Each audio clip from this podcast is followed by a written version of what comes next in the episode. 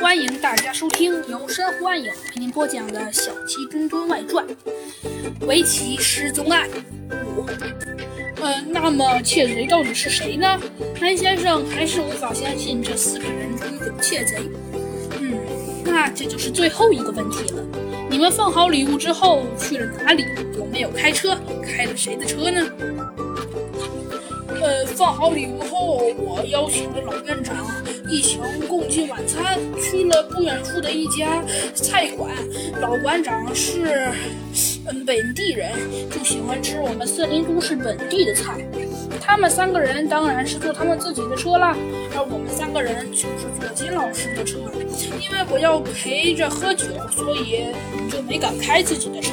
安先生回答道：“嗯，很好。”基本情况我已经了解了到了，下面是揭晓谜底的时候了。猴子警长把装有云子木盒的包装袋拿过来，又叫了一只警察特有的警犬，是让那个警犬闻了闻这个木盒的包装袋。那只警犬吐了吐舌头，点了点头。现在带我们去一个地方，我要做个实验。猴子警长对安先生耳语了几句。他们很快来到了一间车库，这只警犬刚进去就开始了狂吠。猴子警长满意的点了点头。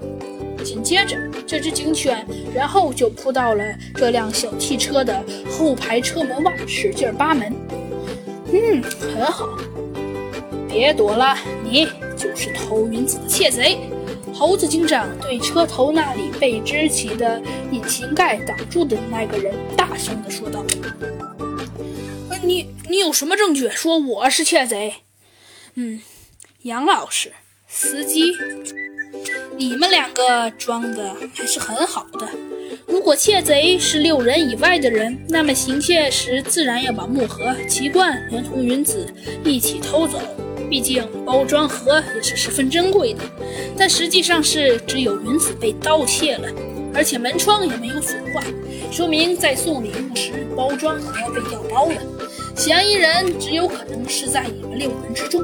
杨老师和司机送礼物时，老院长在副驾驶的座位上，所以我推断杨老师在后排座椅，而司机给木盒包上了包装袋前，先拎到了后排座椅上。这时杨老师在挡住大家的视线，司机在趁机调包，用一套一模一样的空包装盒，而没有云子的盒子替换了真正的礼物。我说的对不对，司机杨老师？司机和杨老师听到猴子警长这么正义凛然的证词，都不禁垂下了头，默默地跟猴子警长前往了森林警察局。